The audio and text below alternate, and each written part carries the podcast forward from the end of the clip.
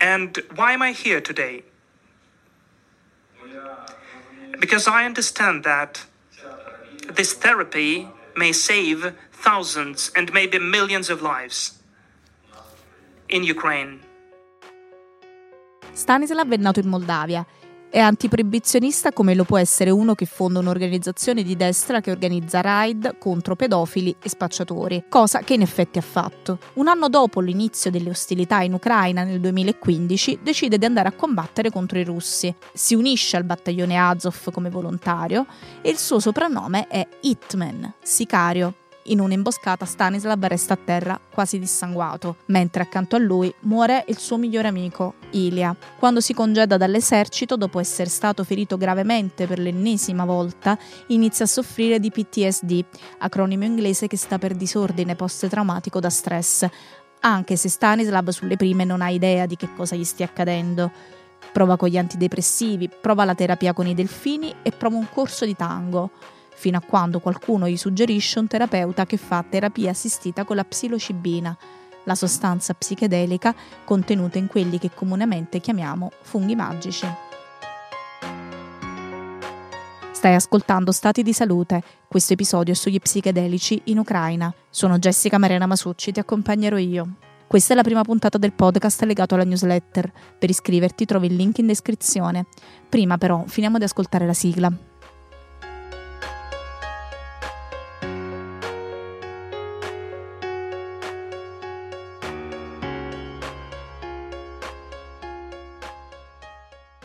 Abbiamo lasciato Stanislav, un veterano del conflitto in Ucraina, alle prese con una decisione. Fare o no terapia con una sostanza psichedelica? Stiamo parlando, ricordiamolo, di uno che da ragazzo dava la caccia agli spacciatori. E torneremo presto da lui. Ma prima, immagino che abbiate sentito negli ultimi anni parlare di rinascimento psichedelico. Se invece non vi è capitato, per iniziare a saperne di più vi consiglio il libro Come cambiare la tua mente di Michael Pollan, dal quale hanno tratto di recente anche una serie per Netflix. Ci sono diversi aspetti in questo discorso piuttosto complicato, sono aspetti culturali, politici, economici. Quello che ci interessa in questo caso è l'utilizzo di queste sostanze a lungo stigmatizzate per curare i disturbi mentali. Se la vostra domanda è si può fare, la risposta è quasi sì, quasi no, dipende, è complicato. Sicuramente dedicheremo altri spazi di stati di salute a questo tema e anche a ciò che si muove al riguardo in Italia. Vi basti però sapere che finora negli Stati Uniti e in Europa è stata pienamente autorizzata l'eschetamina, una versione brevettata della chetamina, come farmaco per le forme più gravi di depressione.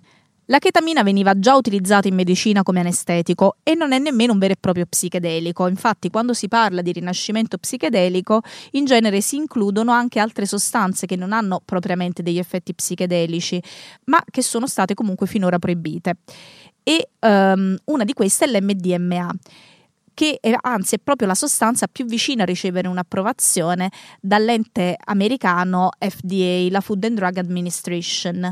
L'MDMA infatti è al centro di una ricerca sulla terapia assistita per curare disturbi post-traumatici da stress come quello di Stanislav e questa ricerca è condotta da MAPS, un'associazione non profit americana specializzata da anni in studio e divulgazione in questo settore. Così è come ho vissuto la mia vita per otto anni e mezzo dopo essere tornato dall'Iraq. Ogni giorno volevo morire, ogni singolo giorno, ogni istante di ogni giorno. Soffrivo anche di dolore cronico e lesioni cerebrali traumatiche. Per caso, a un appuntamento con l'ufficio per i veterani, perché una specializzanda dell'Università di Medicina del Sud Carolina stava facendo lì una sostituzione, ho scoperto la terapia con gli psichedelici. Lei mi ha allungato un foglietto di carta sulla scrivania dicendo non aprirlo qui, non mi è permesso dirtelo. Appena sono uscito dall'ufficio ho aperto il foglietto e c'erano scritte tre parole che hanno cambiato la mia vita. C'era scritto Googla MDMA PTSD. Lui è Jonathan, un veterano americano della guerra in Iraq, che ha partecipato allo studio di MAPS sulla terapia assistita con l'MDMA per il trattamento del disturbo post-traumatico da stress. Ha assunto la sostanza tre volte e ogni volta sotto il suo effetto ha fatto quasi otto ore di psicoterapia. Ha definito il risultato finale addirittura miracoloso. Questo è il motivo per cui mio figlio ha un padre invece di una bandiera ripiegata. Ho registrato la sua testimonianza partecipando da remoto alla conferenza internazionale organizzata il 4 maggio a Kiev da UPRA, un'associazione non profit ucraina per la ricerca sugli psichedelici.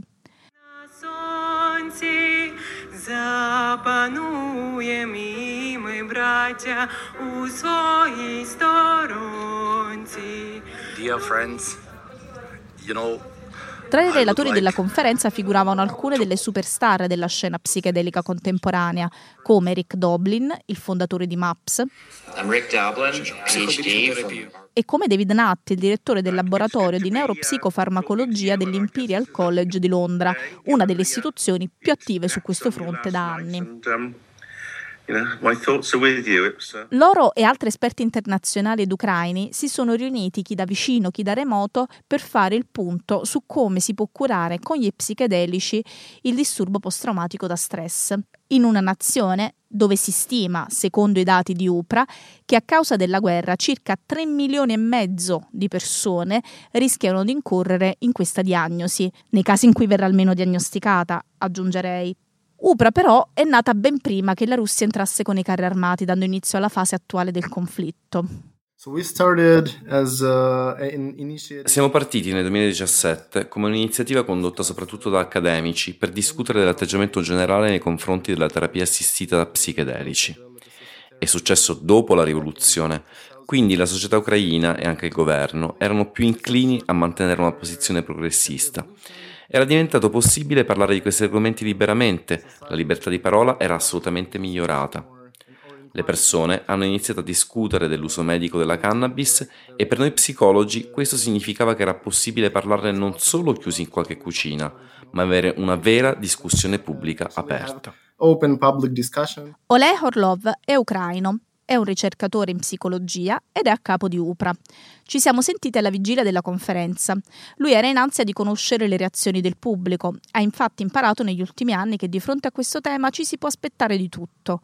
Dei giovani che invece di mostrare flessibilità danno di matto, così come delle persone più anziane che invece si mostrano aperte e ricettive. Il giorno dopo, ai due canali YouTube sui quali veniva trasmessa in diretta la conferenza, un canale in lingua ucraina e l'altro con la traduzione simultanea in inglese, si sono collegati stranieri come me, ma soprattutto ucraini da ogni parte del paese e dall'estero. Per esempio, c'era chi inviava sulla chat i suoi saluti dalla città tedesca di Amburgo. Ed è ovviamente normale aspettarselo per una popolazione che da più di un anno vive dislocata in tutta Europa.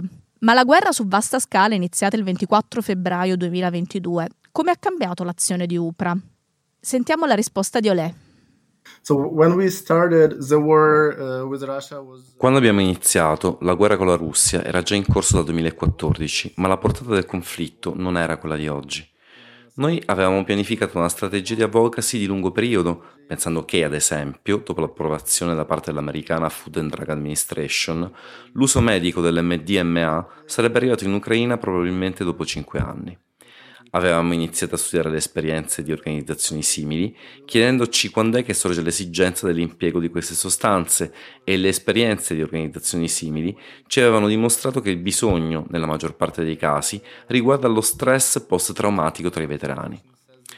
Abbiamo iniziato a discutere una programmazione, la nostra strategia di lungo periodo consisteva nell'educare e aiutare la comunità dei veterani a organizzarsi da soli per offrirsi aiuto l'uno con l'altro, magari condividendo informazioni, magari lanciandosi in qualche progetto per avere accesso ai trattamenti in altri paesi dove l'uso di queste sostanze è legale.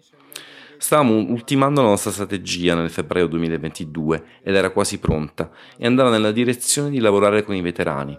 E poi c'è stata l'invasione su larga scala così l'indirizzo è rimasto lo stesso, solo che la portata è diventata centinaia di volte più grande. Invece di avere una strategia di lungo termine e un bisogno limitato, ora il bisogno è aumentato ed è diventato enorme. Secondo me è diventato qualcosa in cui c'è un interesse nazionale a procedere il più velocemente possibile. A proposito di interesse nazionale, ho cercato di capire in quale contesto culturale si fosse mossa UPRA all'inizio prima del 2022. Olè ricorda che tanto per cominciare, mentre negli anni in cui fioriva la controcultura negli Stati Uniti, sull'Ucraina gravava ancora una cappa sovietica e le droghe non erano minimamente accettate. Uh, In termini di contesto culturale, noi non avevamo questo grande movimento di controcultura come in Occidente, perciò non avevamo molta consapevolezza e informazioni nemmeno su che cosa fossero i psichedelici. Un altro tema è che abbiamo sperimentato la guerra alle droghe e posso dire che continua ancora, perché l'atteggiamento principale consiste nell'esercizio di controllo, oppressione, proibizionismo e punizione. Per questa ragione l'MDMA, per un ucraino medio, è anche una droga narcotica come l'eroina e il fentanyl, così si applicano gli stessi stereotipi. Le persone di solito non fanno differenza tra i diversi tipi di droghe, li considerano tutti everyone. Ma con l'escalation della guerra qualcosa è cambiato in questo atteggiamento? Uh, I'd say that people. Credo che le persone abbiano iniziato a parlare ad alta voce di psichedelici perché c'è un grande bisogno. Le persone stanno provando a trovare modi per trattare il PTSD, per esempio, e trovano qualcosa in proposito in queste ricerche. Mi è capitato molte volte che il mio contatto fosse condiviso con persone che avevano trovato delle informazioni online e ne volevano sapere di più. finding some in- information online and they, they needed more. E invece, qual è il quadro legislativo nel quale UPRA si deve muovere? L'Ucraina segue le stesse convenzioni dell'ONU del 1961 e del 1971, se ricordo bene.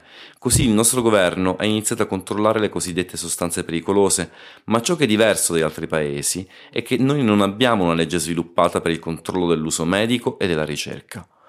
La legge stabilisce che l'uso di queste sostanze è consentito in ambito medico e di ricerca, ma non ci sono istruzioni su come chiedere la licenza e quindi queste sostanze sono di fatto proibite dagli anni 90. 90s. Quindi sostanzialmente chi vuole fare terapia assistita con gli psichedelici deve farlo per forza in modo illegale oppure ci sono delle altre strade? Direi che in Ucraina l'unica forma di attività legale con gli psichedelici consiste nell'analisi che la polizia esegue in laboratorio, oppure quando allena i cani a trovare le sostanze proibite. Per quanto io ne sappia, non ci sono analisi cliniche su animali. La chetamina è una sostanza controllata e può essere impiegata in un contesto clinico off-label. La usiamo come anestesia dal 2017, è entrata nei protocolli medici internazionali della depressione clinica, ma anche qui, in Ucraina, non ci sono leggi per regolare come somministrarla e quindi la situazione è scivolosa. Se vuoi usare la ketamina off-label, puoi usarla, ma devi assumere tutti i rischi e se succede qualcosa sei pienamente responsabile. a. Ho poi chiesto ad Olè di immaginare un futuro nel quale la terapia psichedelica in Ucraina sia diventata legale. Chi paga le sedute? Lo Stato oppure i cittadini?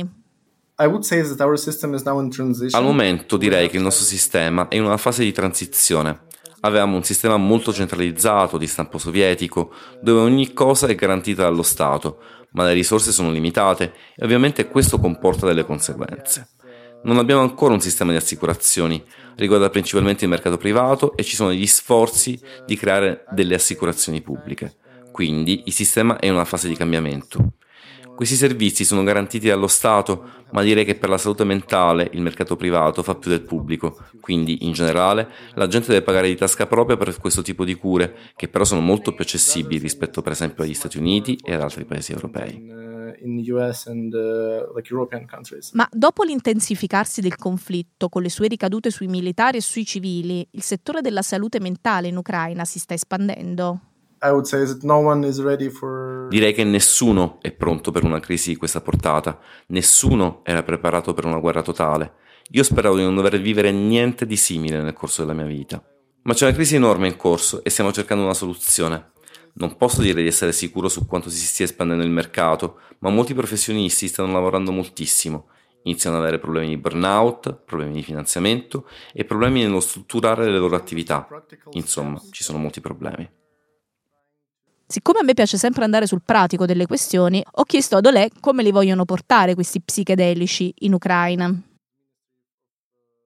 Sul fronte dei passi concreti stiamo cercando di costruire un dialogo con diverse parti interessate alla questione, pazienti, veterani, il Ministero della Salute, gli uffici dei veterani, le associazioni professionali e così via. Insomma, vorremmo fornire una piattaforma per trovare le migliori soluzioni possibili. In termini di pressione è la realtà che sta premendo. Non abbiamo bisogno di fare niente di specifico di fronte a qualcosa di così enorme. Stiamo cercando di avvisare sui problemi che incombono. La gente ha iniziato ad andare alla ricerca di soluzioni illegali. Se devi scegliere tra violare una legge e la tua salute, al punto che rischi di commettere suicidio, la scelta è ovvia. Violerai la legge. Stiamo intrattenendo un dialogo con il governo. Abbiamo una proposta di legge per assicurare standard appropriati, formazione e così via. E questo è il primo passo ma il secondo è un'educazione al tema. Abbiamo diversi partner da molti paesi che ci stanno aiutando. Stiamo anche negoziando diverse opzioni per permettere ai nostri terapisti di accedere a un trattamento. Il modello è di addestrare gli addestratori, così a loro volta potranno addestrare i terapisti e mantenerli per un po' sotto la loro supervisione. L'ultima domanda può sembrare un paradosso. La guerra potrebbe accelerare il percorso verso l'introduzione della terapia assistita con gli psichedelici in Ucraina? In questa situazione di guerra non si può prevedere niente. Stiamo cercando di muoverci secondo la realtà. Abbiamo diversi tipi di previsioni, anche se all'inizio pensavamo che sarebbe stato tutto più semplice. Ad esempio, l'Ucraina ha rivisto subito le politiche sul fentanyl molto velocemente perché c'era bisogno per le operazioni e per i feriti e quella è una sostanza pericolosa, ad alto rischio di overdose e dipendenza. Eravamo ottimisti e pensavamo che ci sarebbe potuto fare qualcosa di simile. I psichedelici sono molto meno pericolosi e ce n'è altrettanto bisogno, ma abbiamo cambiato idea. Abbiamo scoperto che questi processi di introduzione dei farmaci mostrano spesso un aspetto politico-burocratico. Se ci si basasse su analisi scientifiche fondate sui dati, tutto quanto sarebbe molto più veloce. È difficile prevedere come agiranno il governo e tutte le parti interessate, ma penso che nei prossimi giorni, dopo questo evento, si capirà di più. Abbiamo deciso di organizzare questo evento perché il primo obiettivo è condividere informazioni e poi aprire un dibattito pubblico in modo da diffonderlo non solo tra accademici, ma anche tra fasce più ampie della società. Abbiamo diverse previsioni e anche diverse domande. Quando è che il governo presterà attenzione alla questione? Quando il sistema inizierà a cadere a pezzi o forse un po' prima? When the system starts falling apart or maybe a little bit earlier. E in bocca al lupo, allora. Stiamo per concludere questo episodio e ci siamo lasciati alle spalle una domanda. Stanislav cosa avrà deciso? Avrà accettato di fare terapia con gli psichedelici, nonostante la sua reazione non fosse stata delle migliori all'inizio, come racconta lui stesso. With uh, uh, mushrooms and MDMA, and I was really amazed. La risposta è sì. Il suo terapeuta, formatosi all'estero, gli ha somministrato la psilocibina, clandestinamente ovviamente. Stanislav oggi è convinto, come avete sentito all'inizio dell'episodio, che questa terapia possa aiutare forse milioni di ucraini che combattono con gli effetti della guerra sulla loro psiche. Di sicuro, lui sembra aver trovato un po' di pace. Stati di Salute è il podcast della mia newsletter. A settimane alterne vi invierò un numero scritto con una raccolta di storie dall'Italia e dal mondo, oppure un episodio di questo podcast nel quale approfondisco un singolo tema. Iscriviti per riceverla e non c'è paywall, il link lo trovi nella descrizione della puntata. Ringrazio Ole Orlov di Upra per l'intervista. La sua voce e quella del veterano Jonathan sono state doppiate da Antonio Talia, che ovviamente ringrazio. E grazie soprattutto a voi per avermi ascoltato. Sono Jessica Mariana Masucci, statemi bene.